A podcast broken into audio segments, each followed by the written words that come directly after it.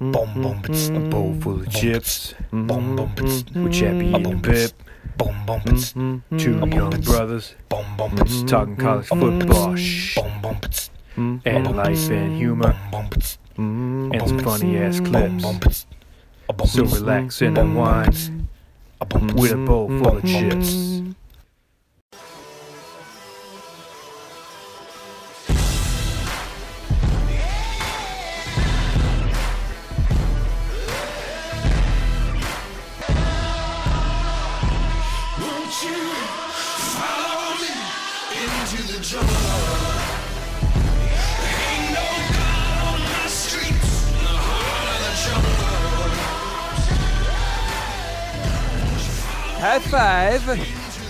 5 coming upon us, that is. And no, no Borat here, unfortunately. But this ain't no bore either.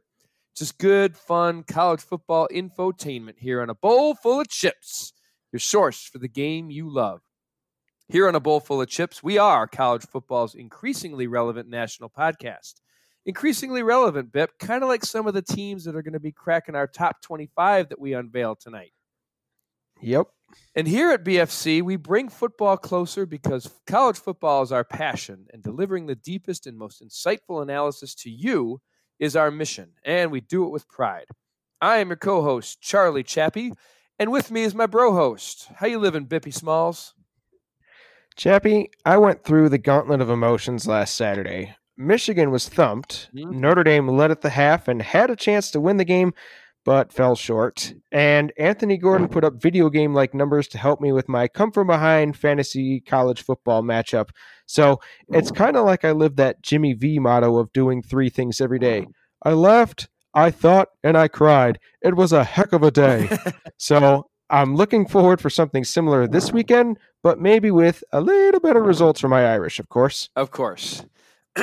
yeah, it was um, kind of a, a gamut of emotions for myself as well. I was in Evanston for the Michigan State game against that team in purple that wore the jerseys, but unfortunately did not put up the fight that I had hoped that they would.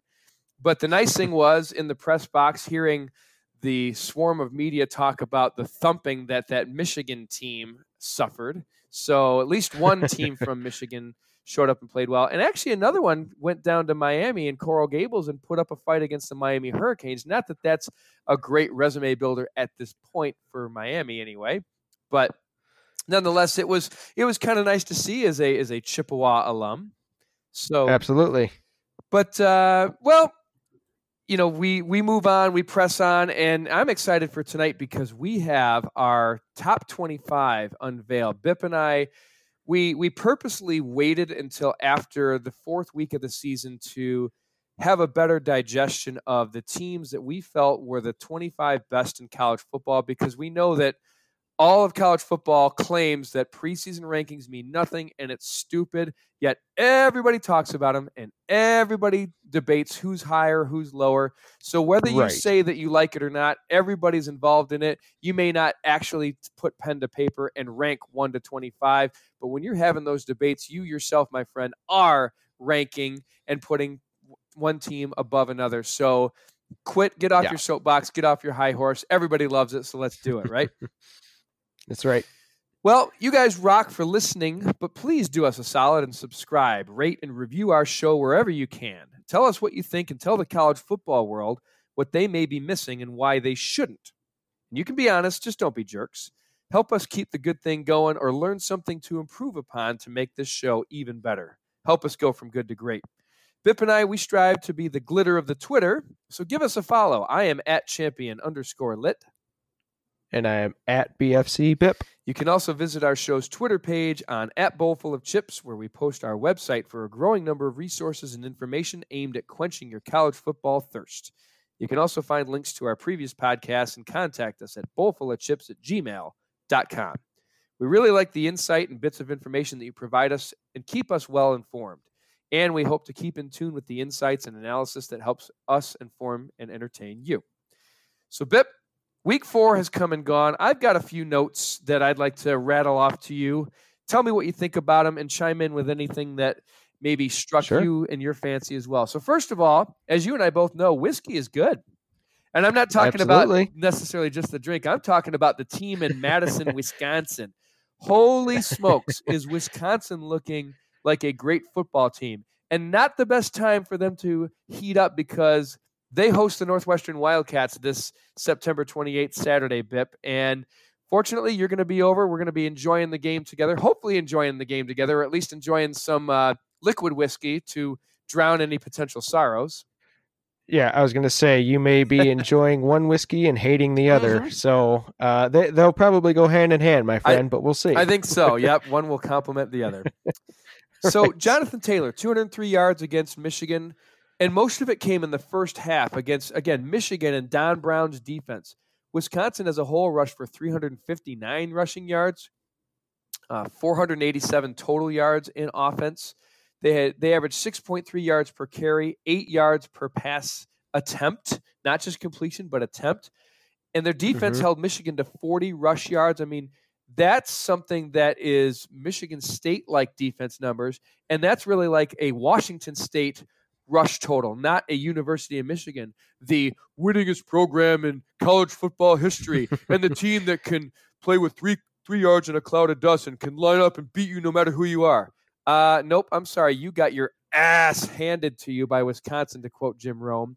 They also forced four turnovers, which included two fumbles and two interceptions from Heisman contender, uh, air quotes, and bury that, Shea Patterson. So yeah, who picked that? I don't know, some moron, some jerks that really talk out of their butt and have no idea what they're they're saying. So Yeah, and and I'm I, I'm wondering moving on, how good is Wisconsin and how bad is Michigan? Or are we looking at both of the extremes? And I think it's more the latter um, of both of the extremes at play here. Wisconsin, that offensive line hasn't missed a beat. That defense is right back to where they were last year. Seems really like an anomaly. Jim Leonhard has this team playing out of their mind uh-huh. and we'll see almost immediately how bad it can get for Michigan. They should throttle Rutgers, but what if they struggle? Because after that, they play Iowa at home. They travel to Illinois, which should be a loss for Illinois, but the game is right before their trip to Happy Valley, and Illinois has the offense to compete despite how bad their defense is. Then, like I said, they travel to Penn State. They have a home game against Notre Dame, travel to Maryland, and we know how that offense can perform so far this year home against MSU, where Harbaugh's never beaten Michigan State before. They're at Indiana, that has a couple of quarterbacks that could pose problems, Mhm. and the Hoosiers have played Michigan tough in years past. Then they have Ohio State. I'm not saying that they're going to drop to six and six this year, although they're playing like such so far this year. But that schedule that started that everyone said would help the Wolverines at the beginning of the year doesn't look like so much of a the no brainer. Uh, it doesn't look to have so much of a no brainer win outside of that Rutgers game this upcoming week, Chappie. I'm starting to wonder if you know if not for the the hot seat and what the uh, the fans are thinking of Harbaugh himself, is he starting to get some rumblings of oh boy, maybe it's time for me to uh, exit stage left coming up because things are looking a little rough in Ann Arbor. and I don't see him taking it out that way. I see him turning it into, well, I had an opportunity in the NFL and I couldn't pass it by. I couldn't turn it down because Oh yeah, I don't think that he's going. Yeah, I don't think that he's going to flat out retire by any means. He's going to have an excuse to go along with it. Yeah, but right. but make no mistake about it, it's going to be a veil for uh, maybe my time here. Maybe I can't get this done like I thought I would be able right. to. Yeah. Maybe, just maybe, there are more good teams in the Big Ten than Michigan and Ohio State. Just maybe. Right. Like uh, that Wisconsin team that we talked about. Um, so, damn it, I did it again. we still, I, my other thing, Bip, is I still don't know, and no disrespect to you or Irish fans, I don't know if Notre Dame is better than I thought or if Georgia isn't as good as I thought. Now, both teams looked capable. I'm not saying that they didn't play like top 10 teams, but I honestly expected Georgia to kind of pull away a little bit further than what they did against the Irish. And the Irish did play better Mhm. than what I expected, but I'm not sold that this is a Notre Dame team that is going to run the table the rest of the way and possibly meet up with Georgia again in the college football playoff. I, I, I'm not convinced of that. So I, I'm really up in the air as to whether it's a better Notre Dame team or a lesser Georgia team. What do you think? Well, I think there's a couple things at play here. Number one, Notre Dame was uh, they they seemingly didn't miss a tackle in the first half, Right. and they came ready to play. They didn't. It wasn't like Miami from two years ago when they traveled to Miami and got thumped because the game was too big for them. Yeah. They were ready. They were prepared. Their game plan was good. And Clark Lee, keep an eye on that name. He is unbelievable. Uh-huh. And any any any school out there that's looking to pay a defensive coordinator at least a million dollars a year, look for Mr. Lee and Notre Dame. This is especially something you should pay attention to. Make sure that you match any and all offers because he is awesome. Um, I think that more than anything was was the the reason I think they were they were they were well prepared for this one. You saw that they got tired in the third quarter, um, and that kind of extended into the fourth quarter a little bit. Swift was starting to break a, a couple of his runs, and you saw that that crisp tackling was kind of going away. So I think it was kind of a combination of Georgia. I thought that they were going to pull away more so than what they did in the second half, similar to what you did, Chappie. Uh, but credit to Notre Dame. That offense for Notre Dame really couldn't do much of anything other than throw it to Cole Kmet. Um, but kind of a testament to how well and fundamentally well that they played the game despite the uh, the the noise penalties that they got for for false starts and such. Right. Um, so I don't think I, I still think that Notre Dame's a ten or eleven win team going into this year. Okay. I thought they were going to lose to Georgia going into it, and this makes me feel more encouraged because despite the fact that their defensive ends still don't have a ton of production so far this year, that defense has been sound when it's needed to. And if that offense wakes up and they could, or they're getting back Jafar Armstrong and Michael Young within the next few weeks, I think that offense starts to come alive as well. So um, I, I think that Georgia is they, they didn't show as much to me, so I knocked them down just a slight peg, but definitely Notre Dame impressed me more than what I thought they were going to going into that matchup. Yeah, and you look at Notre Dame's schedule moving ahead. You talk about their defense. Their defense is really good against the pass, still suspect against the run. And I look at their Yeah. schedule. Fortunately for the Irish, they really don't play any heavy run teams until their Right. last three games of the season against Navy, who's undefeated right now, although just played just Yep. two games, I think. Boston College is Mhm. running the ball fairly respectable. And then Right. Stanford, who usually can run the ball, and you would figure by game 12 they will have it figured out and, and can pose a run threat. And that game's out in Palo Alto. But yeah, I mean, Yeah. uh, Notre Dame's schedule certainly not seemingly as daunting as it once was. Although USC Right. at home on October 12th now is looming a little bit bigger after Right. uh, the upset pick that somebody on this show called last week for USC to win against Utah. I think it was the same And- boner who picked Shea Patterson to finish in the fi- Heisman finalist. But Right, right. so, yeah, I agree. Uh, the road trips to Michigan, to Stanford aren't looking near as tough. Um, the trip to Boston College could be difficult, as that as that might be a, a looming trap game. And obviously, uh, we've seen that it doesn't matter which quarterback plays for USC; they're going to be able to throw the ball on you. So, Yeah. um, that how the- how the rest of the season plays out for the Irish will be something to watch for for sure. Well, there, you know, we talk about Notre Dame defense and Clark Lee, great defensive coordinator. Before him, Mike Elko, who's now at the, uh, Texas A&M, very good defensive Mhm. coordinator. And they also had a guy named Brian Van Gorder, who also coincidentally was a defensive coordinator at Georgia. He Only by name. uh, right.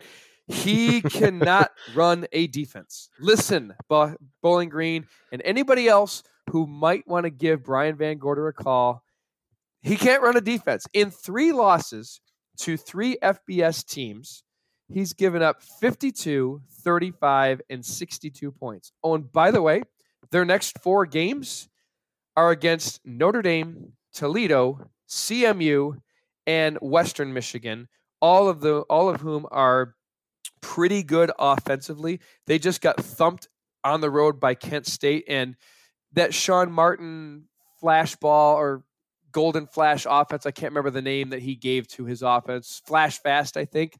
They can put up some points, but again, they're not it's not like you're playing Marshall when they were running away with the MAC, or it's not like you're playing Miami of Ohio when they had Ben Roethlisberger. You're playing Kent State, who didn't make it to a bowl last year, may not make it Right. to a bowl this year, and you're Brian Van Gorder, who has seemingly been around Power Five programs, been the head defensive guy. I haven't seen him do it in years, Bip. So I really don't understand what the lure is for this guy. Maybe he's a hell of a motivator. Maybe he's a great players coach, but on the field product has been absolute stinky garbage the last five years, Yeah, maybe more. he's someone that gives Vegas nightmares when it comes to determining how high of a point spread to set against Exactly. his defense every week. And it kind of reminds me of uh, being Lions fans, Matt Millen. I mean, the guy seemingly didn't know what the hell he was doing, but by and large, he stayed with the Lions for way, way too long. I don't know. Van Gorder must be the best interview in college football because Uh-huh. he sure as hell doesn't have the resume for the last 10 years. Um, and, and yeah, I, I just don't know um, if he hypnotizes uh, coaches, athletic directors when he goes in for said interview. But all you have to do is pop in a tape of a couple of his games to realize how he's got no idea how to run a defense at all. Couldn't agree with you more, Chappie. Either that or he's got so many connections that he's got dirty skeletons in the closet tapes on nearly every Power Five program and says, Right. You might want to hire me. Let me put in this tape and show you why. So Yeah, exactly. speculation, of course, and I have nothing personal against the guy, but at college Right. football's level, it's kind of like my rant on place kickers. You damn well better mm-hmm. be able to make an extra point. If you're a power five experienced defensive coordinator and you're playing in FBS football, you should not be giving up an average of 50 points a game. Right. And if you're in a university looking for a defensive coordinator, why not save the money, go after a lesser known commodity, and take your chances and roll the dice there? Right. Because if you give up 50 points, well, you've you've spent about $200,000 less on your defensive coordinator than what you're paying for the past experience, quote unquote, Right. of uh, Mr. Van Gorder. Exactly. Well, we'll lay off the the rants and the the hatred for for certain coaches. For now. Yeah, for now. Let's get into, and we might incorporate that into our next segment here, Bip. Let's get to our top 25. So, again, Bip and I purposely held out until after week four because we wanted to get a, a much better body of work or eye test on many of these Mhm. teams. So, I'm going to start off, Bip, and I'll give you my numbers 25 through 21.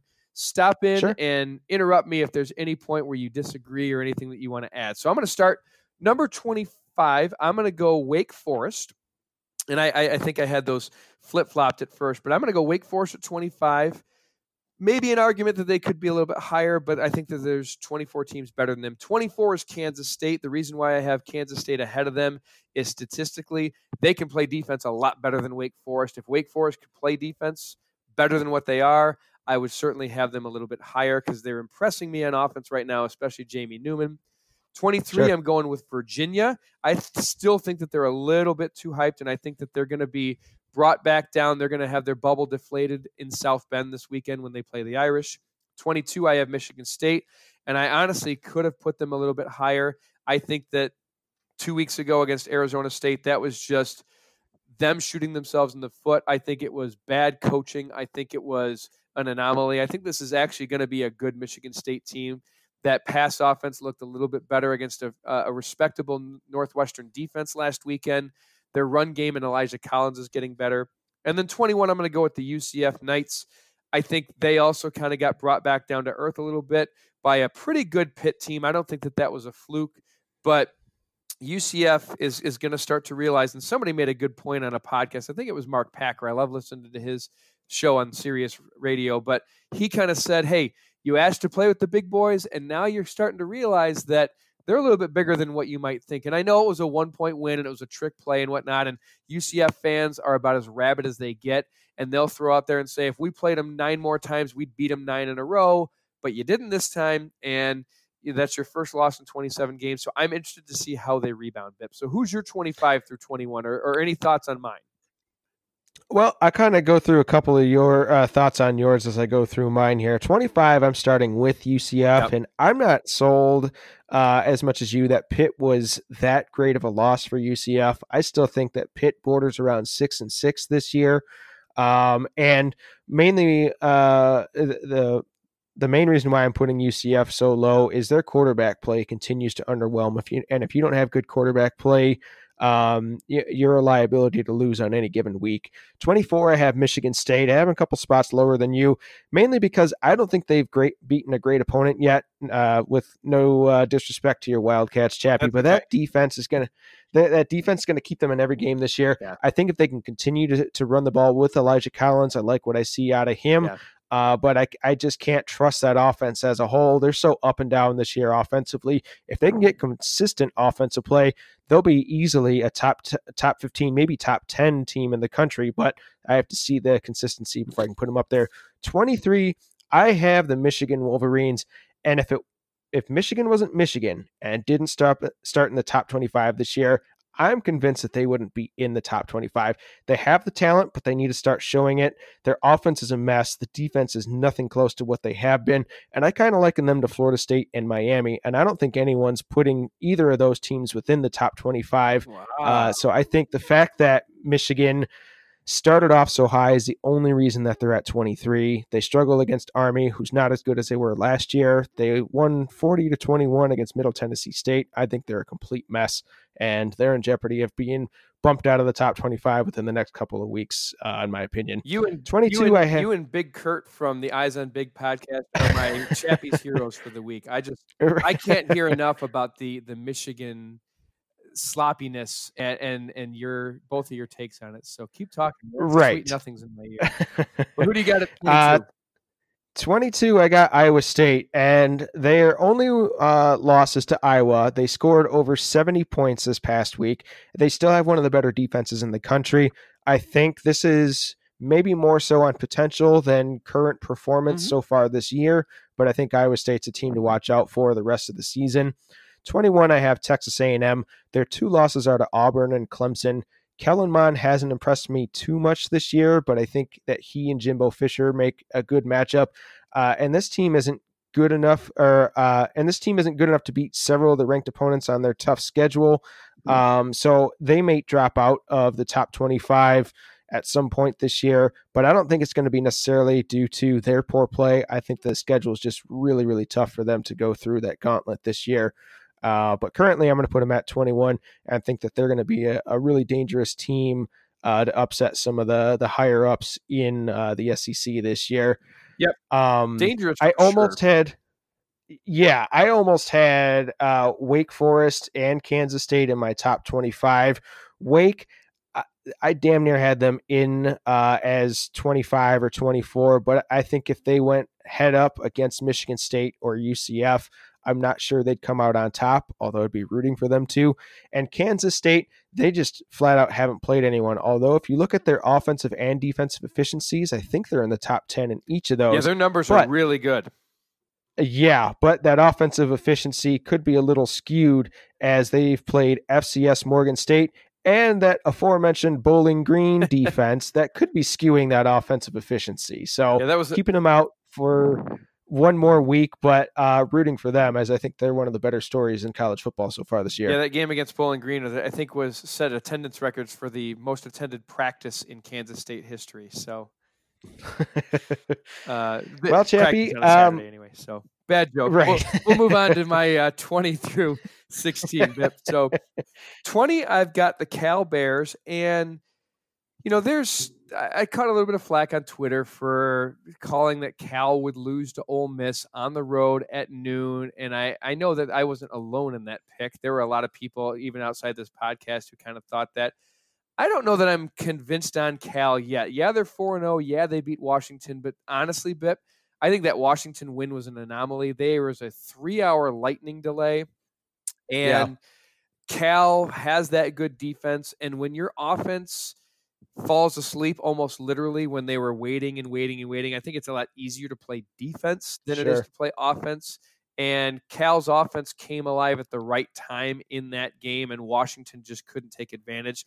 So yeah, they're four and zero, but again, I I'm not convinced just yet. Give me one more win, and I said the same thing about Maryland, and Maryland got exposed. So yeah. I'm going to say the same thing about the Cal Bears. Show me another big victory, and and I'm going to get on board. Their defense looks really good, but I still can't buy that offense yet, regardless of what Berkeley fans are are hyped about. Yeah, and I thought you'd give them a little more credit because they're pretty reminiscent to me of a team from Evanston with that defense Right. and that offense. It seems to be asleep at the wheel from time to time, but they get it done. Um, I think that they have a slight rocky future in the in the immediate uh, term, and I'll get into that later in the Mhm. podcast. I currently have them at 15 because I think that they're a tough team to beat in any given week, and got to give them their due credit so far, being four and zero and having beaten Washington. Yeah, well, there's a lot of other undefeated teams that aren't even in my top 25. Granted, Right. I know they play in the Pac 12, but right now the Pac 12 is, in my opinion, uh, tied with fourth in the Power Yep. Five with the ACC. So show me a little bit more. I have Washington at 19, and I know that they're ranked in the AP two spots higher. But again, Washington really hasn't, you know, outside of their loss to Cal, they've beaten Hawaii, they've beaten Eastern Washington, and then they thumped BYU last weekend. But I'm not sold. I mean, BYU to me is kind of like a Jekyll and Hyde team right now. They're a little bit bipolar. They looked really good against USC. They looked pretty good against Utah. Did not look good against Washington. And I don't, similar to the Georgia Notre Dame game, I don't know if it's that BYU is not as good as I thought they were going in, or if Washington is even better than I thought. I have Boise Right. State at 18. I have USC at 17. And that's a team that really intrigues me, the Trojans. They could, uh, you know, we'll get into our, our picks in Washington and USC in one of our games this week, but I Mhm. think that they still are my representative for the Pac 12 South for whatever that's worth, because I know that that league's down a little bit. Iowa, I have at 16, and I know that some people, especially our friend Mr. Jeffrey the Greek, thinks that the Iowa Hawkeyes should be ranked a lot higher. A lot of people are putting them right up there with Wisconsin in the West. So, you know, take that for what you will. But yep, I'm going to go with the Hawkeyes at 16 again. I don't know that they've played anybody outside of Iowa State that I have been convinced that they're maybe a top 12 or top 10 team, like some people are talking. So, Yeah. So give us your 20 through 16 there, Bip. Okay, uh, I'm going to start with Virginia. Um, I think that they're good, not great. We'll see how they represent themselves against Notre Dame this week. 19 Boise State, 18 USC, and that's current for right now. I'm still on the lower end as uh, in regards to their end, uh, their season-ending result. Uh, still don't trust that defense. Um, although Graham Harrell seems to be able to plug any quarterback into that system right now uh, and have favorable results. Yeah, right. 17, I have Washington. That secondary is running into its own, and that offense is humming under Jacob Eason. Mhm. 16, I have Utah. They really disappointed me last week. They were thrown all they were thrown on all over the place and couldn't seem to stop Michael Pittman. Can't believe how many times he got behind the coverage in that game. Uh, but still think that they're one of the more well-rounded teams on offense and on defense. Um, so they round out my my top 16 here. I'll I'll go down to my uh, 15 to uh, 11 here as well, Chappie. 15, I have Cal, which I already mentioned. Um, 14, I have Penn State. Don't think that they've played anyone yet, uh, but we'll see how they how they fare getting into Big Ten play. 13, I have Iowa. I'm with you. I wouldn't put them anywhere near Wisconsin yet, but they're definitely number two uh, in the West in regards to how they played so far. Liked how they gritted that win out against Iowa State. But to me, it seems like Iowa State kind of petered away that win uh, more so than Iowa won that game. However, it was a hard fought victory, and Iowa's looked really good so far this year. Sound fundamental football that you expect from the Hawkeyes. 12, I have Oregon. At 11, I have Texas. Um, thought that they were going to lose to Oklahoma State last week. We're losing for a decent amount of that, but then really charged back in the second half and uh, didn't look back in that one. So that rounds out my uh, uh, top 15 there, Chappie. Who do you have 15 through 11? Well, 15, I'm I'm keeping Michigan in the top 15 simply because I I Hmm. think I know that they looked bad against Wisconsin, but that could be a wake up call.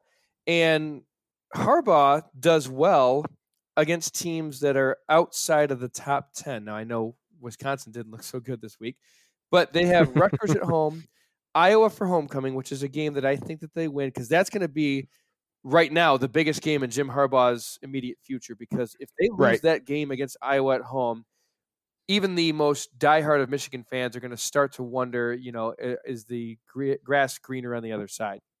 Then they Yep. got at Illinois. And then they play at Penn State, and I don't think Penn State will be a top 10 team at that point. So that's another game No. that could go either way. And again, I don't, similar to you, I don't know which Penn State team is going to show up in that one. And I also don't know Yeah. which Michigan team is going to show up. And then there comes that big game against Notre Dame. So I think, you know, this is a little bit more on potential. I'm not ready to drop the bottom out on Michigan yet. However, we will see against Iowa and we'll certainly see against Penn State. If they lose one of those two games, then no, I don't think Michigan deserves to be in the top 15. And that's not because of my jadedness against the maize and blue. That's just calling it like I see it. So I got Michigan at 15. Sound, Yeah. Sounds to me like someone stopped in Ann Arbor for their free Kool Aid that they're giving out right now. but Oh. uh, to each their own. You bastard. you were my hero. Now, Bip, you're on the fence. so 14 i'm going to go with the oregon ducks they they should have beaten auburn and that's their only blemish so far. Offense is looking better. Defense is playing respectable. 13 i have utah. They're still a pretty good team. I still don't think that they're going to win the south but they're going to play good defense. Tyler huntley is playing well. I'm a little bit nervous that zach moss is out. I don't know how long he's gone for. It sounds like it might just be a week to week basis so hopefully for their sake mm-hmm. he comes back. Penn State has looked good on offense at number 12 for me, but they're going to be tested soon. And one of those games is coming up on Friday against the Maryland Terps. And that's going to be an exciting one to watch. We'll see which of those two Yep. teams is for real and which one is just going to kind of fall by the Big Ten East wayside. And then 11 is Texas. And that team really could be higher. I was I was debating whether to put Texas ahead of my number 10, maybe even my number 9 team because their only blemish is against LSU. They played some close games. I'm not sold on their defense yet, but Sam Ehlinger continues to prove that when he's at quarterback, Texas literally has a shot every game, no matter who they play. Bit, but I'm going to put them at number Yep. 11. So let's get Okay. to our our top 10. So we're going to ping pong back and forth. I see that we both have the same number 10. So why don't we say it in unison? Three, two, one. Florida. Florida. I beat you. So yeah, I you know, a- and, that was iffy between them and Texas for me because they are playing with Kyle Trask. He looked good against Right. Tennessee, but so did Georgia State and so did BYU and so did Right. the uh, Knoxville junior varsity high school team. So I, I you know I have the Gators at number ten as you do. Um, number nine and eight were both the same as well. We have Notre Dame at nine, Auburn at eight. Anything to add to that? I know you've talked about Notre Dame. Why do you have Auburn so high? Um, mainly because of that defense. I don't trust that offense. Uh, but that defense is so suffocating Yep. that similar to Michigan State, it's going to keep them in it. Um, and they've had better wins so far than Michigan State, so that separates the the two teams there for me. Yep. Uh, but definitely a top ten team for me. Totally agree, and I think Malzahn is is pushing the right buttons so far this year. I think their schedule sets up Yeah. somewhat favorably, and Mhm. somebody threw out a very interesting scenario, and I, I can't recount exactly how it all plays out, but there's a chance where Auburn, LSU, and Alabama could all be one loss teams at the end of the season after the SEC championship. So if they're all sitting at 11 and 1 or 12 and 1 um, or you know however it may play out, how is that going to look in the eyes of the committee, especially the team that doesn't play in the SEC championship or the teams that don't play in the SEC championship? But if the West representative gets knocked out or if they look weak, do, do they turn and, look at one of those other two teams? So I would love to see that and just make the college football playoff committee's head spin and, and make them actually, you know, think and do something for once. Yeah, we'll see. We'll see uh, Paul Finebaum's head explode if that's the scenario. Right. So um, number seven, give us your number seven team. Seven, I have Oklahoma. Um, that offense is unbelievable. That defense is playing much better this year. Haven't played too many uh, great opponents this year. Waiting to bump them higher until they get some better wins on their resume. I've got Wisconsin at seven. I have Oklahoma at six. The reason I put the Sooners above Wisconsin is that offense, and, and Yep. like you just touched on. I think on a neutral field, I, I, I'm going to put my money on Lincoln Riley over Paul Chryst and even over Jim Leonhard to score that last touchdown and ride that Jalen Hurts magic that they've got going so far. And college Right. football has shown us that speed wins, and Oklahoma's got a little bit more than Wisconsin does.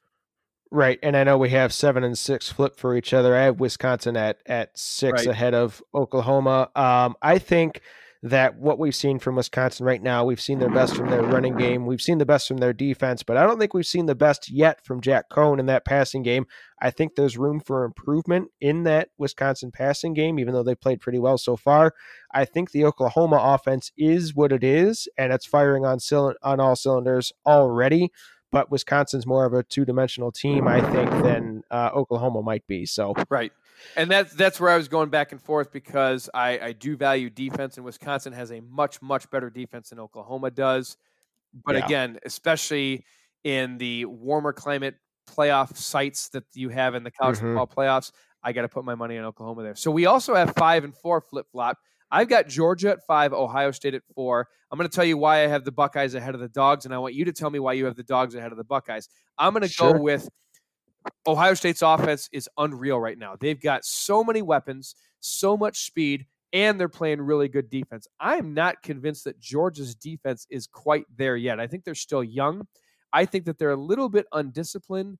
We've we've seen them kind of get threatened against uh, you know a pretty good Notre Dame offense and Ian Book and uh, Claypool and Fink and, and those guys, and they don't hold a candle, in my opinion, to Ohio State. So I right, that's why I put the Buckeyes ahead. Ohio State just looks like they're light years ahead of last year's offense under Dwayne Haskins, as, as hard as that is to believe. And the big X factor is they're playing much, much, much better defense than they did a year ago. And I think they're playing much better defense than Georgia right now. So why do you have the dogs ahead of the Buckeyes? Uh, first and foremost, that offensive line and that running game from Georgia, I think that it has uh, the ability to, and it showed that it wore down Notre Dame um, in that game. I think it could do similar things to Ohio State as they go about four deep with elite running backs, maybe even five. That defense is fast enough to match up well with the athletes of Ohio State. They took completely took away any pass uh, further than 10 yards away from Notre Dame. I'm not saying that they would stymie the the deep passing game from Ohio State, but for sure that secondary matches up well with those Ohio State receivers. And I think the dual threatness um, gets taken away from Justin Fields with how fast that Georgia defense is. Uh, I think matched up so far in the season. I like that uh, Georgia defense um, to um, kind of cover that Ohio State offense. And then um, I think that they're only going to get better as the season goes on because that Georgia defense is relatively young. Um, so I see them as the season progresses getting better and better uh, a- and becoming even more of a favorable favorable matchup against the Buckeyes. How great would that be to see that Georgia defense go against their uh, traitor teammate or ex teammate in Justin Fields? Oh, Like, absolutely. Oh, how's Columbus now? Should have stuck around. We're going to show you what real defense is like. So that would be And sh- fun. and shame on me. How could I how how could I forget to mention that Georgia has Jake Fromm at quarterback? That's right. I know he's uh, he's going to be a little jealous now, brother. He, uh, you know, Sam Hartman, still love you, man. Uh, there's a spot in Evanston. Um, so number three, we both have LSU, and I Yep. I love LSU right now. I just can't put them ahead Mhm. of our numbers two and one. So give us your number Right. two and your number one. Tell me why you have your number one ahead of two, and I'll tell you why I have them flip flop. Um, I have a sneaking suspicion that we kind of have one and two the way they are because that's the last where they years. began at the. well, that's kind of how we started our rankings to begin this season. I had Bama one, Clemson two. That's where I have them right now. Yeah. There's no reason to think that Bama has gotten any worse uh, Right. for me, in my opinion, since the season started. Neither has Clemson. Clemson's done nothing to not justify, and I'm not worried at all about Trevor Lawrence and No. his quote unquote subpar performance so far this year Yeah. because every one of his teammates has made up for that more so. Yeah. Uh, and I think he'll be just fine by the time of the end of the season happens. But I just think that Alabama is a little more balanced because that defense is better than what Clemson is, uh, in my opinion. While both Mm-hmm. offenses are, are pretty uh, even in my in my mind. Yeah, if if I'm a a team on Clemson's schedule, I'm not looking at them coming up and saying, "Well, Trevor Lawrence has thrown five interceptions. We've got a shot." no, I'm still Right. I'm still pooping in my huggies and saying they've got so many damn weapons. Uh, Chase Brice could be in there, or quarterback X could be in there, or one of Herbstreit's kids could take snaps out of the Wildcat, and and I'm still gonna Yeah. be afraid of the Clemson Tigers. So, yeah, I have Clemson Yeah. one and Bama two, similar to you because that's the way I had them starting the season. Clemson has really been on cruise control, and credit to Dabo Swinney for getting players in. I heard that they played 111 different players who got a snap in the game against Charlotte. And Charlotte's no rollover. They're an up and coming team in Conference USA, and Clemson still hung Mhm. 52 on them. So Trevor's fine. Those receivers are fine. Travis Etienne is still, you know, churning along, and J. Right. Dixon is is looking And- like a good backup. Um, and that'll be something to keep an eye on as they get into the playoff. Not as if they it was much of a different scene last year in regards to the lack of competition in the ACC, Right. but maybe there is something to be said uh, this year instead. Um, after losing so much from last year's team, that they don't really face a formidable opponent until they get into the playoff because there's no one in the ACC. Uh, they took care of Texas A&M uh, without much of an issue. And now they really don't have anyone in their uh, rearview mirror until they get to that eventual playoff. Uh, should they finish the season undefeated, which they probably will. And I'm really, really hoping, and this has nothing to do with number 10, but I'm really hoping that Wake Forest goes into that game against Clemson and Death Valley undefeated just because it would be a really cool atmosphere. And I'm, Mhm. I'm wishing it was played in Winston-Salem because I would love to see college game day go there. And Yeah. I, I'm happy for Wake fans. I've seen that they have really exploded on Twitter, and the Wake Forest pride is beaming right now. And they've got a pretty good setup getting into that November 1st matchup against Clemson. I'm not saying that Wake will pose much of a threat to the Tigers, but if they're undefeated going into that game, you never know how strong momentum can be on your side, especially if you're the underdog still, right? So that Yep. be fun to see. And the reason I, you know, one last thing before we move on, I have Clemson ahead of Bama because I actually like Clemson's defense better. I think Bama's still a little young on defense. Yeah, they've got five star talent all over the place, but they've got some Right. injuries too. LaBryan Ray's out, DJ Dale's banged up, so that's two of your three starting defensive linemen. They're playing a couple freshmen at linebacker because of injuries to Dylan Moses and other players Yeah. Their secondary is is you know the strength of that defense but even still i i, I i'm going to put my money on clemson's defense and their defensive coordinator first and foremost Yeah. i like him better than Yep. golding so yeah head to head i'm still going to roll with the tigers against the tide no pun intended so but all right, well, uh, we went a little long on our top 25, but it's the first time we've done it. And I think that the listeners deserved our rationale into why we put those teams where we did, Bip. So Absolutely. we'll post that on Twitter. We'll put it on our website as well. But let's get into week five preview because we've got some gamblers out there who are like, come on, come on, give me the stuff, give me the picks. yes, so- sir. let's let's start with you. Give us your first game that you you're going to look out for and and where they might end up against the spread or, or straight up in the score. Well, I'm going to start off with the Golden Domers again, Chappie. And Virginia comes into town, into South Bend, and Notre Dame's getting 12 and a half points, or I'm sorry, giving 12 and a half points going into this one. Um, Virginia comes into this one 4 0, but they trailed Florida State until 2.34 left in the game uh, when they played uh, the Seminoles, and they were down 17 nothing against Old Dominion last week and only took the lead with about 10 minutes left to go in that game. Um, so they've they've had their struggles so far this year, despite being undefeated. Bryce Perkins leads the Cavaliers in rushing, which could be a good thing for a dual threat quarterback, but he's only averaging 3.8 yards per carry. And their lead back, Wayne uh, Taulapapa, only has 152 yards while averaging 3.9 yards per carry. So, with that, Virginia's only 94th in the country in rushing yards per game. That doesn't bode well for the Cavaliers after Notre Dame kept Georgia in check for most of the night with a much better stable of running backs and a much better offensive line. Additionally, Perkins is, has already thrown four picks to only six touchdowns this year. So is he trying to do too much to propel this offense? As we know that Notre Dame from last year uh, and the talent they have this year is one of those teams that can uh, really force the turnover with uh, some of the ball hawks that they have on that back half of the uh, defense.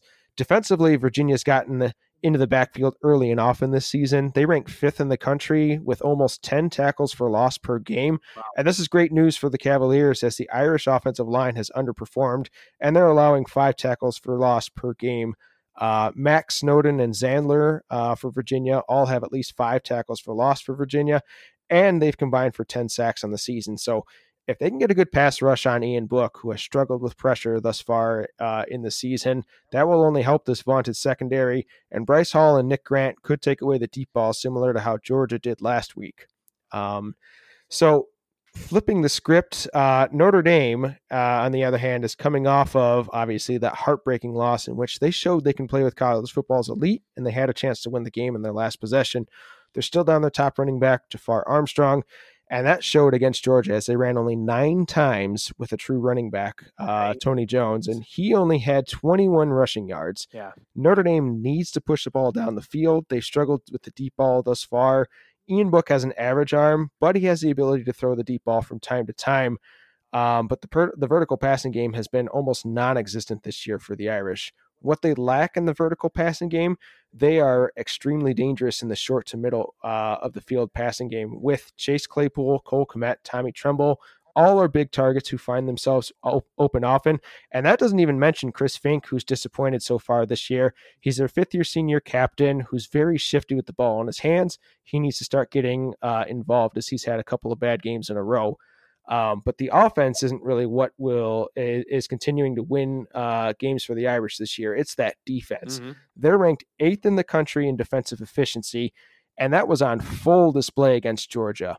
Um, I already mentioned how highly I think of Clark Lea, and they bottled up that Bulldog offense for most of the first half. And while they wore down against a physical Georgia team, the safeties led the team in tackles with eight apiece.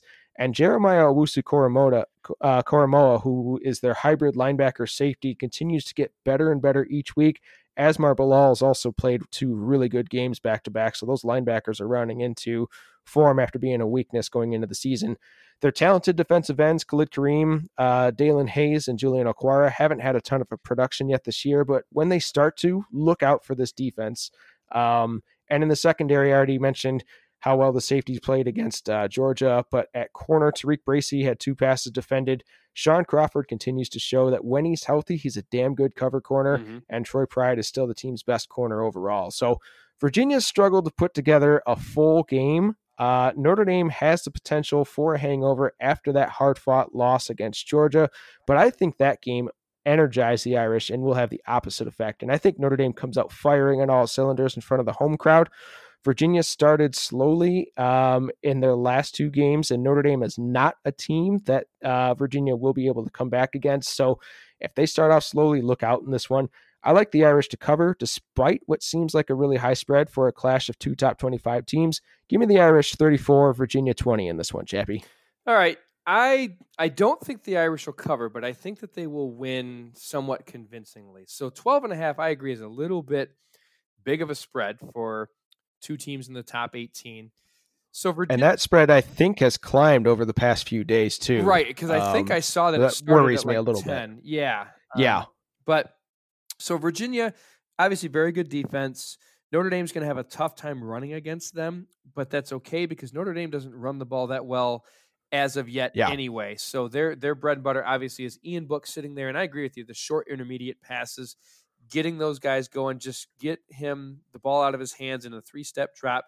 That's really the forte of a Brian Kelly offense anyway. Bring those Mhm. safeties up because yeah, you don't really want to have to test the secondary deep if you don't have to. If you can complete and dink and dunk and move down the field, and then Yeah. rip off a couple runs here and there when you need to, that's the thing to do. So Virginia, the one thing that they can ex- or that they that you can try to exploit on Notre Dame's defense is the run, and Virginia's not very good at it right now. Like you mentioned, uh, almost a hundredth in rush offense. Wayne Taulapapa does not strike fear into me going against this really good Notre Dame defense, especially you know getting into that secondary, which Alohi Gilman, Asmar Bilal, you know the the list goes on. Those guys can. Those guys are, in my opinion, better tacklers and and run support guys than they are necessarily in the uh, defending the pass. Those corners Right. that you mentioned are, are really the the strength of that aerial defense. So Notre Dame's passing game will be important, but more importantly, their defense is going to be the difference. I think that if Notre Dame continues to protect the ball like they have, I think I saw that they're ranked sixth in turnover margins, so they don't give the ball up Yeah. very frequently. Away. I think that if they can spy Perkins with either Asmar Bilal or even Alohi Gilman, I think Gilman is a great matchup against Perkins because he's one of the best tacklers I've ever seen. So you spy him, you take him away. Their Mhm. receivers don't strike fear into me if if you can get to Perkins, which I think Notre Dame's pass rush can. So I'm going to call for the Irish to win by 10, not cover, but they'll win 24-14 and get that victory, the pseudo ACC victory over the Virginia Cavaliers, and the Cavs go down with their first loss of the year. All So I'm going to flip the script now and go to Gotcha. the Pac-12 and look at USC ranked um, 21st in the AP poll, going up against the Washington Huskies. Now, Washington, last I checked, is a nine and a half point favorite at home, and I think that Seattle is a good home field advantage. And I kind of wrote this down. The games we're looking at this week, I'm going to call them show me games because there's a lot of teams here who are looking pretty good on the stats, but I want them to show me Mhm. against a valid opponent that they are a contender. And both of these teams, USC and Washington, this is their first chance to really show me what they've got. So USC, they've been up and down and up again. So they looked decent against Fresno State, did not look very good against BYU, looked pretty darn good against Utah.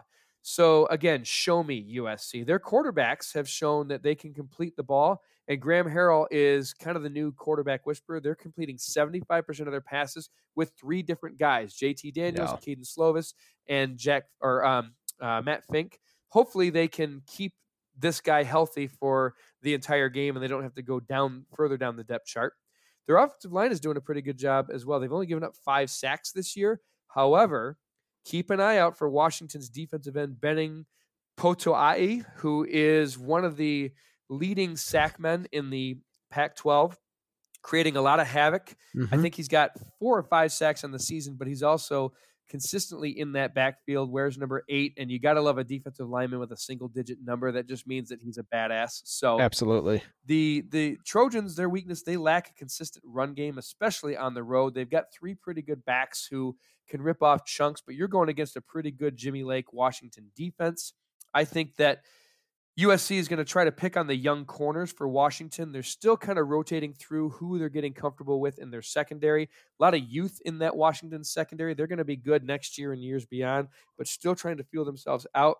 And you really want to be solid and secure against that USC receiving corps. Just ask the Utah Utes because guys like Pittman and Vaughns and St. Brown have really been having a number and having their way on secondaries from opposing teams this year.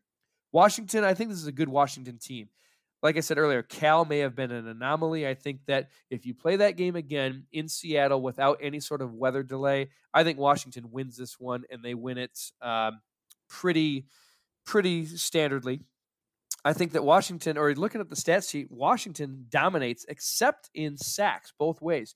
They're not very good at protecting their quarterback relative to USC getting to the quarterback, and they're also not that great at getting to the opposing quarterback. We talked about Potoa'e, but that's about it. Washington needs to create a little bit more havoc and try and disrupt that short, intermediate passing game and, and the quick set throws from USC's quarterbacks. They do have a good pass offense. You mentioned Jacob Eason earlier is having two, averaging 262 yards per game passing, a 10 touchdown to two interception ratio, which is pretty good through four games. He's been very efficient, except for the Cal game, but you know we'll we'll kind of give him a mulligan on that one. So this is going to be a good test to see how good USC's secondary is. They're starting to come along. Hufanga has proven to be a very good Pac-12 safety. I think Olaijah Griffin and Chris Steele are forming a pretty good tandem at corner, and Greg Johnson is is another guy that you can throw in there in that USC secondary. And Washington's defense, they give up yards, but not too many points or passing touchdowns. They've only given up three touchdowns through the air this year, and that's really where USC makes their mark. So if Washington's defense can continue to clamp down and give up the pass plays, that's fine. But as long as you can lock down inside the 40 and inside the 20, which Washington has shown that they can do, except for the Cal game, I think that Washington comes out on top here. Playing at home in Seattle is going to be a big factor.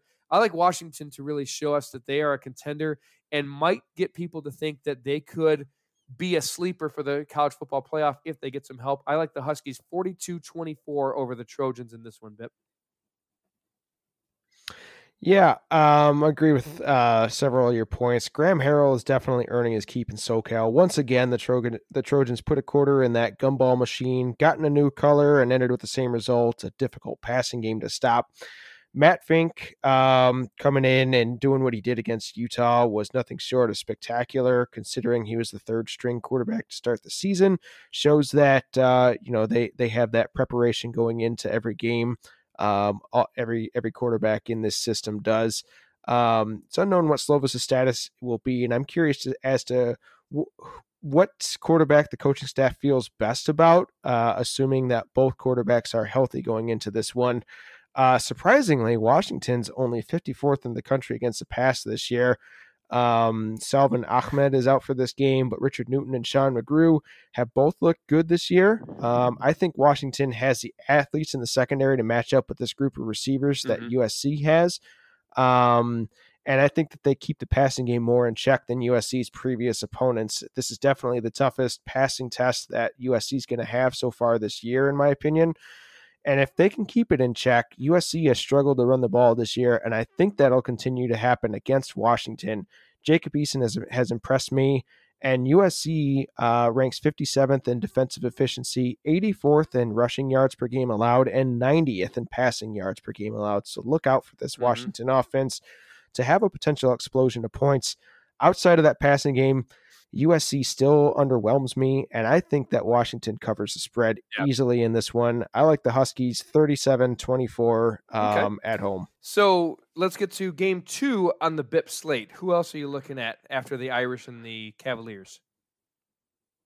Well, let's let's keep it in the Pac-12, and I'm going to go Washington State at Utah, and Utah is giving five points in this one as the favorite. Uh, so Washington State found out the hard way what it's like to lose a game after throwing nine touchdown passes, and this was surprising for absolutely. I I turned that on in the fourth quarter, couldn't believe what the score was, and when I woke up because unfortunately I fell asleep, it's past my bedtime. I couldn't believe that Washington State gave yeah. that game away. Um, so surprising for two ways because their defense has been pretty good uh, the past few years. And where the hell did this offense come from from UCLA? yeah. um, so of, of of any team in the Pac-12, you would think that winless UCLA would not have been the team to put up the 60 some points that they did against right. Washington State, but that's why they play the game.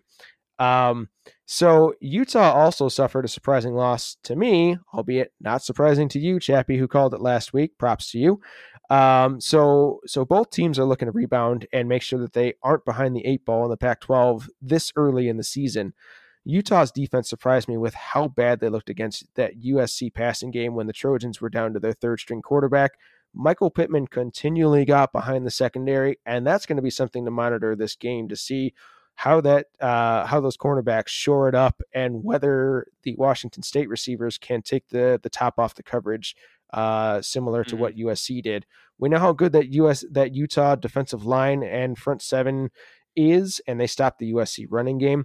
But the Cougars aren't concerned with running the ball anyways. With almost 2,000 yards through the air already this season, that Utah secondary will have their hands full once again against this Washington State passing game. That could open up the running game for Max Borghi, who's averaging 7.4 yards per carry, and he's been equally impressive as a receiver as well. I really like what I see out of Borghi in his second year at uh, Washington State. Offensively, Utah will probably be without Zach Moss again, but I was impressed with Devin Brumfield last week, and Washington State is 89th in rush D uh, per game this year in the country.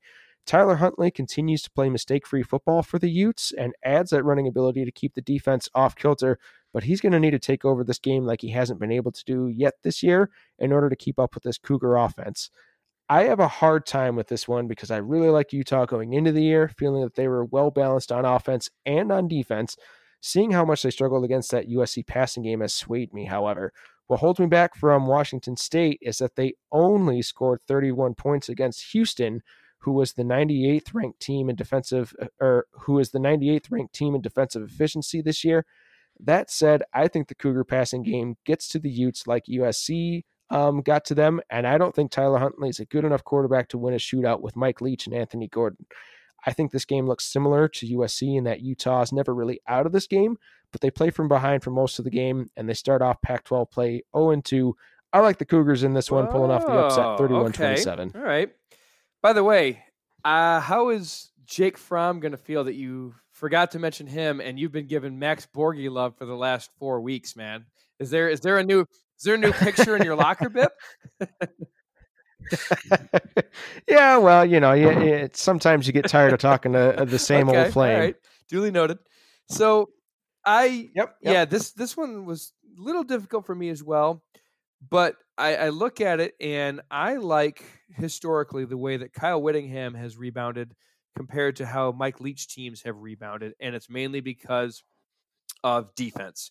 I think that if your defense is strong and you have a, a good defensive foundation, it's easier to bounce back from that than just being a, a team like Wazoo who can just torch the yard. So Anthony Gordon is good, but I haven't seen him face a defense anywhere near this good, especially on the back end. And I know that Utah was exposed by USC, but I've been telling everybody since the beginning of the offseason this receiver corps is top three in the country, and we're seeing it week in and Oh, week absolutely. out. So this is not a knock to the Utes secondary.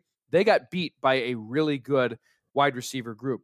Max Borghi, I think, is going to be a little bit stymied against this Utah run defense, which ranks, you know, very highly third in the country in stopping the run. And Borghi, let's face it, is not a hundred yard rusher game in and game out. Nor does he have the offensive line that is Right. going to be able to pave the way consistently against the big boys from Utah. I think that defense has too many holes in it right now for Wazoo. Case in point, giving up all those points in the second half against a UCLA team which couldn't move the ball against Cincinnati, Yeah. couldn't move the ball against San Diego State, couldn't move the ball against Oklahoma's defense, which is not a world beater. And I know that they were playing from behind a lot, Right. but that just means you're going to have to throw the ball naturally anyway. And they still couldn't really move the ball against the, the Sooners. So for Utah, this is Mhm. more of a redemption game for them. And I think that Wazoo is still going to be in shock after UCLA. I think that this week in practice, it may have been a pretty silent one. And I think we're going to see that spill over into the game in Rice Eccles. So who fills in and steps it up, a running back for Utah? That's my question. I think that this is a game that Tyler Huntley is going to take over and control both in the air and on the ground. I think the Utah secondary learned their lesson against USC. They're going to shore it up. And Morgan Scalley is going to have his defensive group ready to go against Wazoo. I think they limit the points. I think that they limit the aerial assault. And I, this is be- becoming one of the most hostile Pac 12 crowds that I can think of out in Utah. So give me the Utes 30 to 21, covering the spread and beating the Cougars. Okay. Well, Chappie, who you got next on Well, your we're going to go to Stillwater, Oklahoma, and look at the 24th ranked Kansas State Wildcats going up against the unranked Oklahoma State Cowboys, who were only within five or six points of my number 11 Texas Longhorns. And I think that they're ranked number 11 in the AP anyway. So great minds think alike. So Right. Kansas State, they've been very good when they needed to be. On third down, they're disciplined. They, they're not committing many penalties. They have very few turnovers. Their quarterback, Skylar Thompson, has not made mistakes. He's thrown zero interceptions this year. They they score a lot of points. They rank in the top 15 in points scored. In fact, they are 15th in terms of scoring per game offense. They they run the ball well, and Ohio or Oklahoma State, I'm sorry, does not stop the run very well. Kansas State throws it efficiently, and I think that they can use this advantage on offense to grind it and keep Oklahoma State off the field. Because let's get to Oklahoma State. We know that they've got a wide open offense, a high tempo offense. They want to hit you and hit you fast, and they want to get in the end zone as quickly as humanly possible. And they've got three guys that can help get it done. First of all, Chuba Hubbard, the nation's leading rusher.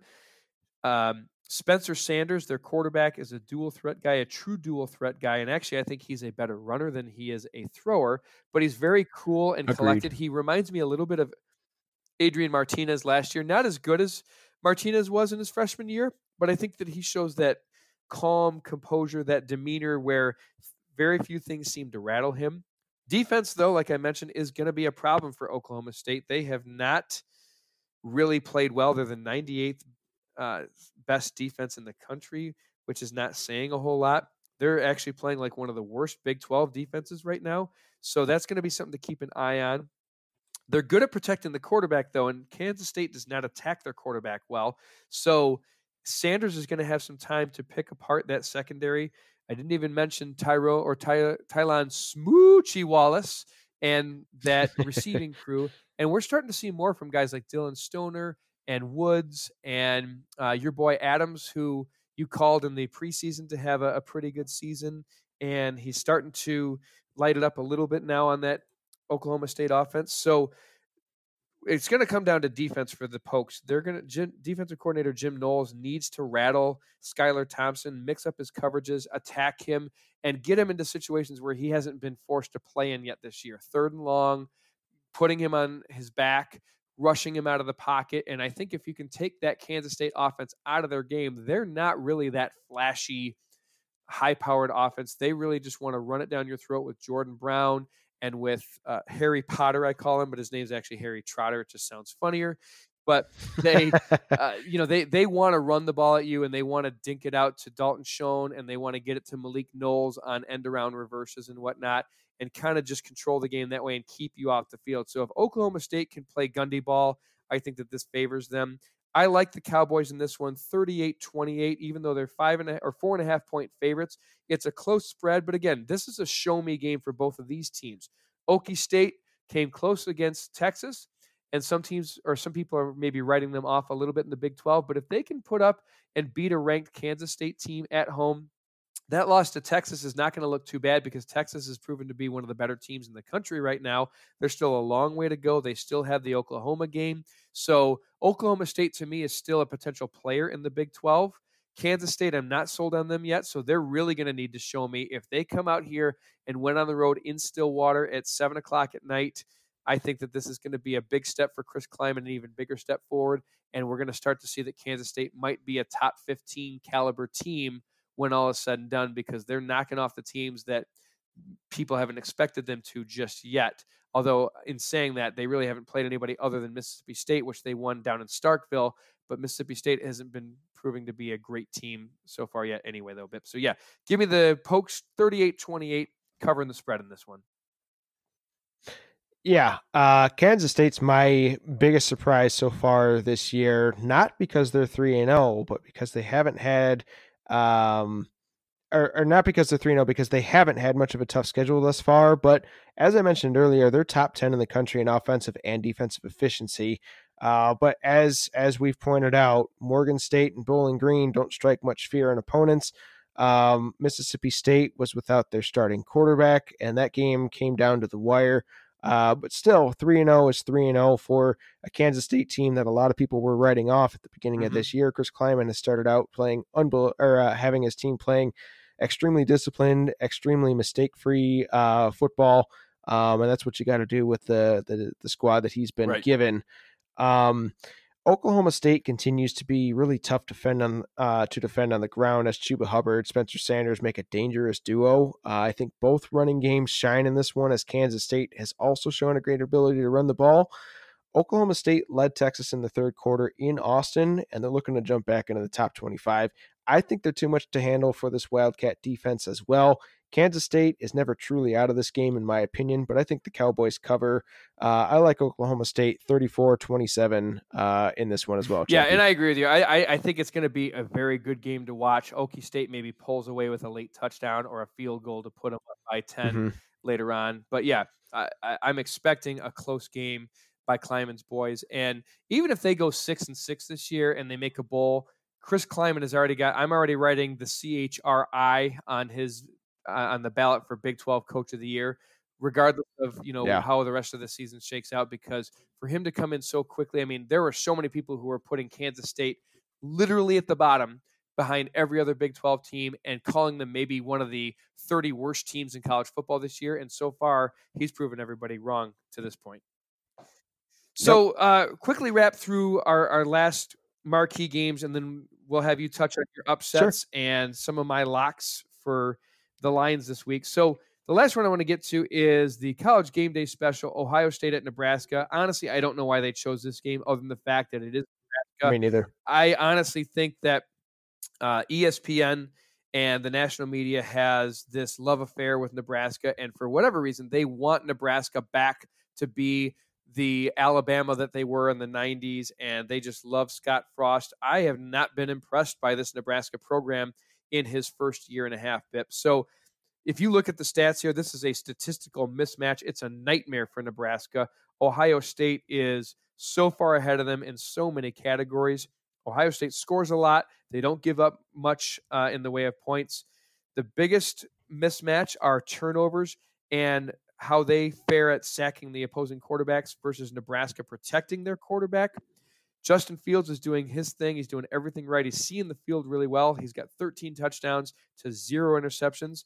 Some will say he hasn't been tested yet, but he's played athletes against Florida Atlantic. Cincinnati's defense was pretty good when they played against them.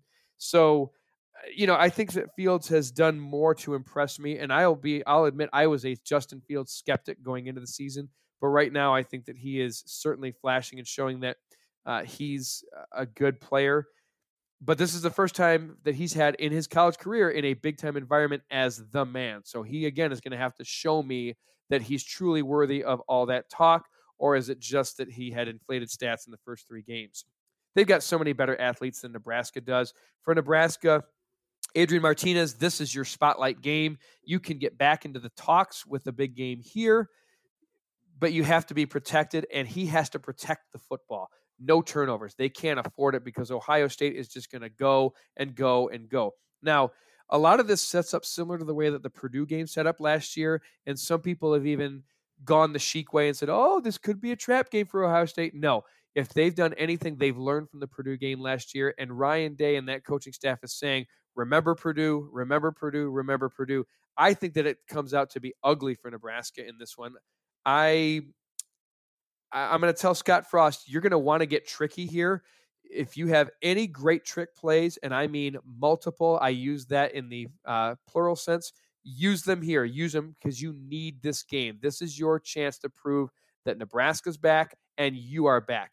If you don't, even if you fall short within 10 points, 14 points, people are still going to write you off this year. So if you want to prove it, this is it. And he actually kind of teased a little bit and said, uh, you know, nothing really about the game, but he said, this is an exciting week for Nebraska. People are going to see things that they haven't seen in a while. So I think he may be tipping his hand a little bit to we're going to see some new wrinkle or we're going to see some sort of gimmick that he's going to try and, and, and dupe the Buckeyes in.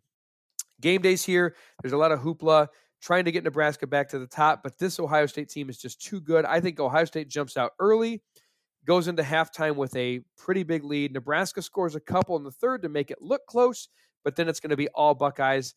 Give me the Scarlet and Gray 56 31, covering that. Uh, I think it's a 15 and a half point spread here, but I think they cover it comfort- comfortably and win by 25 in this one. Yeah, this could be one of the ugliest games hosted by College Game Right. Day. I mean, have they watched both teams this year Yeah. and what the disparity is? I, I'm wondering how much the boosters from Nebraska gave ESPN to travel to Lincoln this weekend. Um, the Huskers struggle against Alabama State, winning by only 14, lost to Colorado, damn near lost to Illinois last Yeah. week. Um, and Ohio State, on the other hand, has looked like a team that can challenge Bama and Clemson as they have the fourth ranked offensive efficiency in the country, fifth ranked defensive efficiency in the country.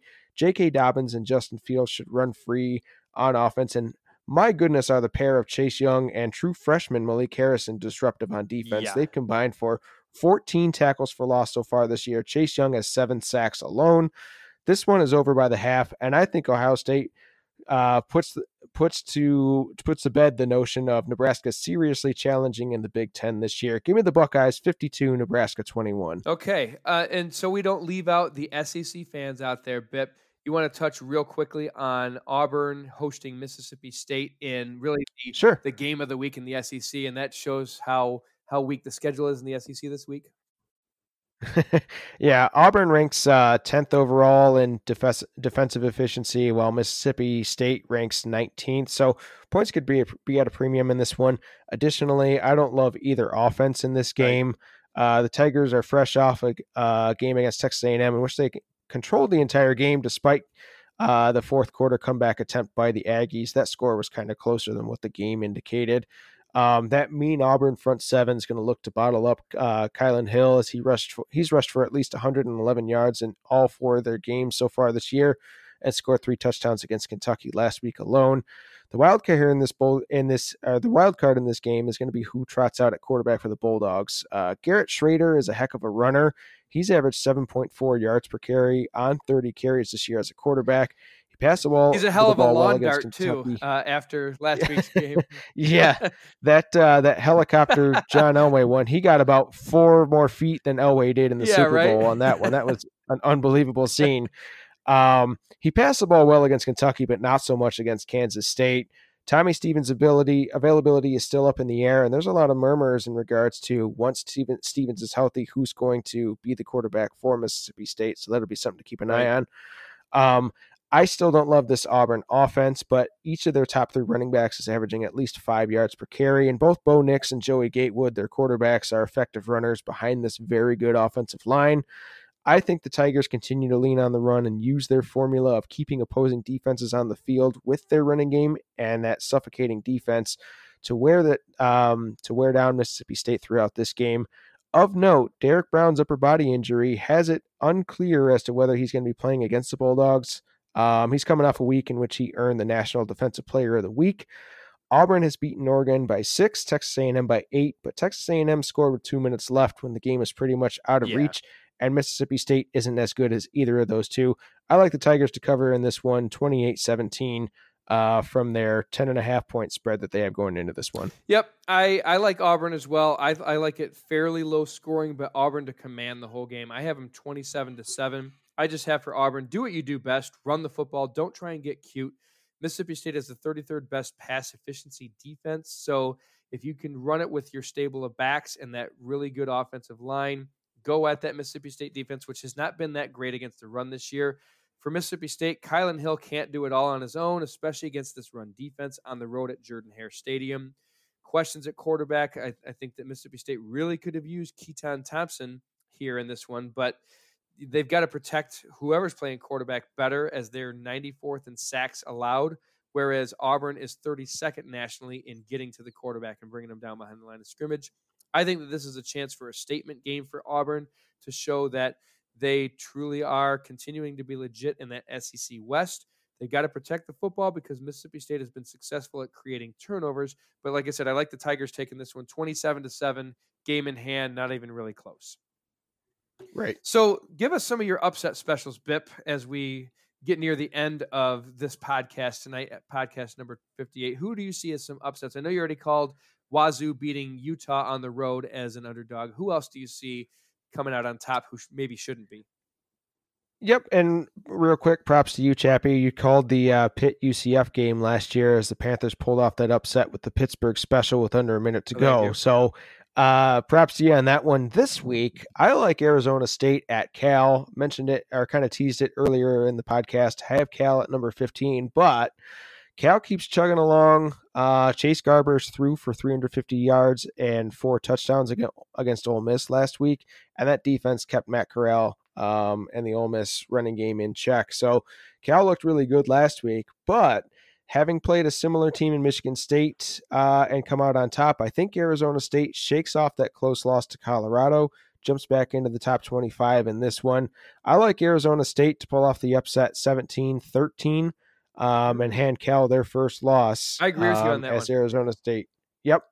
Um, couple other games that that um, I like straight up. I think that Maryland pulls the upset against Penn State this week. Penn State hasn't had much competition yet. Sean Clifford has been so-so and didn't look sharp against Pitt. Journey Brown might not play in this one, and while that Penn State run D, run D has been good, it will be tested against this Maryland rushing attack. I like the Terps to steal one at home from the Nittany Lions. Um, this week. And then another game to keep an eye on. I'm not calling this upset straight up by any means, but Clemson is giving 26 and a half points at North Carolina. Um, I think that this one's going to be much closer than the spread indicates. Uh, North Carolina has lost their last two, but to Wake Forest and Appalachian State, who are both still undefeated, um, and North Carolina was in both of those games. I think Clemson wins by double digits, but Mack Brown doesn't let the deficit get into the 20s in this one, Chappie. Yeah, I, I like that one to be a little bit closer as well, just because they've, you know, Carolina's lost two in a row, and I don't think that that's typical of a Mack Brown team. I think he's going to really get into his players this week. And Mhm. I heard a stat that Dabo Swinney, and I, I'm not saying that it's going to hold true this week, has never won in Chapel Hill. Now, the last Hmm. time that they played when he was Clemson's coach and they played in Chapel Hill had to have been like eight years ago. I don't know the exact date, Right. but you know, interesting thing. So maybe there's a little bit of stigma that follows him, and maybe this is that wake up game, that close call that people are like, you know, whew, I can't believe Clemson. You know, maybe Clemson isn't as good as we thought, or maybe North Carolina is actually better than people think. So, Sure. do you have any others there, Bip? Nope, that's it. I was just gonna say, let's get into your locks, Chappie. Okay, so just some quick locks in terms of looking at the point spreads and, and ones that I would take to the bank here. First of all, on Friday night, Virginia Tech giving two and a half points to Duke at Blacksburg. I think that Virginia Tech is better than a two and a half point win over the Blue Devils. I, I mean, I don't know why that's so close. I know Virginia Tech hasn't blown the doors off anybody, but Duke really hasn't uh, looked too good for their own right. So give me the Hokies there to cover the two and a half comfortably. Vandy Yep. at home giving five and a half to Northern Illinois. Vandy's 0 3, and they're not an 0 3 football team. They're a lot better than that. And I know that you would attest to that louder than anybody. So I'm going to take the Fighting Derek Masons, and I think that Vandy comes out pissed. I think that the Huskies get their comeuppance in this one. I, I think that Northern Illinois is a little bit overrated. I know that they played some big boys so far, but they've been beaten down a little bit. And and I like Riley Neal and the big three there with Ke'Shawn Vaughn, Jared Pinkney, and Kalija Lipscomb are going to run all over Northern Illinois. I, I like Vandy comfortably to certainly beat the five and a half point uh, points that spread that they're laying to the Huskies. Give me Toledo. I'm, gonna- sorry. Go ahead. I'm gonna I'm gonna plead the fifth on that one, Chappie, as I've been burned enough times by Vandy so far this year. But I also agree with you. I think that they're good for more than what that point spread indicates. So you're evoking the Chappie Florida State gag rule. I'm I'm gagging on Florida State. You're going to take Vandy. Fair enough. Right. Um, so Toledo two and a half. They're getting two and a half at home against BYU. I like the Rockets in this offense, so give me the Rocket men to to beat the two and a half spread and beat the Cougars straight up out in the Glass Bowl in Toledo. Hmm. Uh, Georgia Tech getting nine and a half against Temple. And the game's out in Philadelphia, but this is the Geoff Collins Bowl. He's going back to where he was from. He knows this team because he coached them last year. He coached them the years before. I think that gives him a little bit of an edge. I'm not calling for Georgia Tech to win outright, but I certainly think it's closer than nine and a half points that Temple is giving them. Coastal Yeah, Carolina. I'm sorry, go ahead. And, I, I really like uh, Anthony Russo for Temple, but they're Mhm. coming off a loss to Buffalo, uh, in which they Yeah. lost by 16. I think giving nine points is way Right. too much in this one. Yeah. Coastal Carolina as a 14 and a half point dog on the road against Appalachian State. App State, little bit still rejoiceful from beating North Carolina on the road. Coastal Carolina is better than we think. I believe their only loss this year has come to Eastern Michigan. So they're playing pretty well out the gate. So I think it's closer than that 14 and a half points. App State might be kind of counting their chips before the hand is over. So I like App State to win, but closer than the 14 and a half point spread. UAB is giving two and a half to Western Kentucky on the road. Western Kentucky has not looked good. They lost to an FCS team in their opener at home in a blackout. UAB is undefeated so far, I believe. They've been playing pretty good ball under Bill Clark. They just continue to show that they are a complete football team and much better than a two and a half point victor over the Hilltoppers. So give me the Blazers in that one. And then the last one, NC State getting six points on the road against Florida State. It's Florida State, so I can't say much about them, but I think that North Carolina State is closer than six points against the Noles. So uh, take the Wolfpack to cover the six in that one. And Florida State's going to screw you again, most likely, Chappie. well, no, no, no. I didn't say it was Florida State. I said it was NC State in this one. So if I had spun it the other way, I'd probably Yep. be wrong. But because I'm painting it for the Wolfpack being a good team against their opponent in Tallahassee, I think that's going to save me a bit. They'll still screw you. yeah, they always do. So that's week five. Don't forget to check back in with Bip and I next week as we recount the fifth, well, really the sixth week of college football, what we learned and what we can look forward to in week six ahead. Remember, if you want to be more informed than the other guys, subscribe and continue to follow us here on A Bowl Full of Chips. I am at champion underscore lit, and he is at BFC Bip. So check us out on Twitter to get our picks, thoughts, and other fun stuff. Well, we survived week five, and college football is coming alive with conference matchups from the zoo to the hive. Some will thrive, some will dive. But Bip and I, we strive to contrive and arrive at the right content for your walk or your drive, weekly and right, so as to never deprive you what you crave. And we do it with jive. So keep it stiff and survive until your next fix with our picks for week six. I am Chappie, And I am Bip. And we thank you for your devotion. Keep the good rolling, and we're glad you're rolling with us. Roll on, everybody. See ya. See ya.